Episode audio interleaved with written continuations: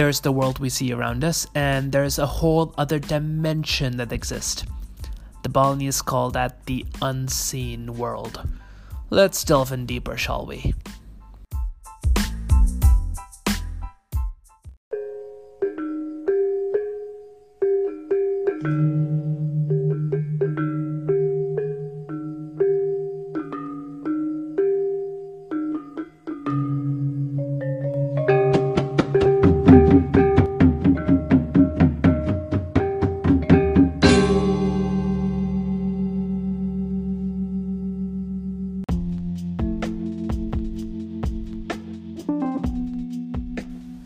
The world we see around us is called, by the Balinese, Sakala, or Sakala as it's actually supposed to be pronounced. Notice that the A's in the back of Balinese words are pronounced like E's. They are like closed A's. So it's spelled Sakala, but it's actually pronounced Sakalo. Sakala is the tangible, the tangible world we see around us, right? It's the flowers, the people, the mountains, the airplanes, and the birds that fly into the engines of the airplanes. It is what we see, perceive, and are able to touch. It's what science talks about. It is material, right? It's all around us. And we do need to live in harmony with them too. And the Balinese have a philosophy for this. It's called Tri Hita Karana.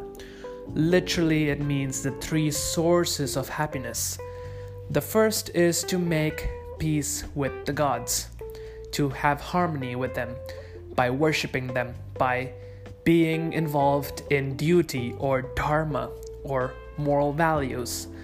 The second is with other fellow human beings, making peace with them, basically not killing them or hurting them. And lastly, it's with nature, with the world around us. This is how we make peace with the tangible world, with Sakala. How do we appease the world of the seen? Well, we do good things, and we say good things, and all the other good and bright, beautiful things, which I don't really need to explain because you know how to be good.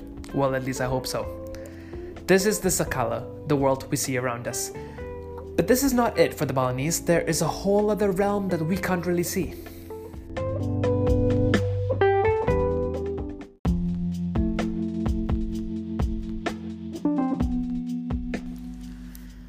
This realm of the unseen is called the Niskala. Yes, again, it's actually spelled Niskala, but it's pronounced Niskala. Niskala is basically the opposite of Sakala. It is the world that we can't really see and perceive. It is a world populated by spirits, some good, some a bit more mischievous, not evil, mischievous. Um, these creatures can compose of little goblins running on little feet with one eyes or with two eyes or with multiple eyes and multiple heads and multiple arms. They come in various shape and forms and sizes. We don't really discriminate in the underworld, but they basically run around, right? They love the streets, they love junctions, they love mess, they love chaos. That's why you'll always see little altars um, at intersections here in Bali or junctions or at um, really unimportant, seemingly unimportant spots like a giant tree, or the side of a river, or a bridge, or the entrance to a village. There would always be some sort of offering there, usually on the streets, left for the unseen, for the little ghosts and goblins that run around. There's also the unseen gods, right? Who you can't really perceive tangibly, but they still are there. And there's also the spirits of the ancestors that seat on the that, that take refuge on the uh, altars that we see everywhere on the island. Um, this is the unseen. This is the world of the Niskala. And offerings, prayers, and these incense sticks you see burning everywhere, this is how we communicate with that world. This is how we intervene with the world of the gods, with the world of the ancestors, and with the worlds of the lower creatures. This becomes the the vessel by which we transform our message, by which we say our thanks or our prayers to them.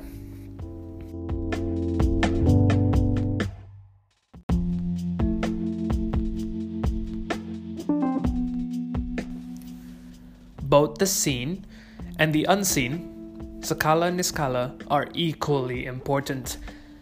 The Balinese do not really favor one over the other. Both are as important. Why? Because opposites tend to balance itself out when you appease both sides, right? So if you go to the left and you go to the right, you're in the center. You're neither this, neither that. This is called Rwa Bhineda, or two opposite forces that seemingly contradict but then actually maintains balance and equality when you're right in the center of it. It is the centrifugal balance of the universe. And as human beings, we are in between the seen and the unseen worlds. We are the intermediary between these realms, and therefore we are responsible to maintain that balance. As human beings, it is our duty, our dharma, to not favor one over the other and not to just protect one and ignore the other. It's to know both, be aware of both, and live our lives in such a way that we maintain the peace and equality between both realms. Although it doesn't seemingly seem to be as practical to cater for the unseen forces, the unseen forces really does have a major role to the Balinese. Um, if someone gets sick, they usually blame it on them. If someone loses something, they usually blame it on these creatures. It's not just finger pointing at something invisible, but there's actually tangible um, anecdotes and tangible uh, mantras and processes by which the Balinese would use to to contradict the the negative impacts of the unseen forces. So, for example, they would go to a shaman or to a local healer if they're sick, uh, because they believe that an unseen force has taken over them or has cursed them, and sometimes these would actually work. Well, most of the times these cures would actually work. Uh, think of it as a placebo effect if you may, but for the Balinese it's very real. And we just need to respect that, can't we? Um, it's as simple.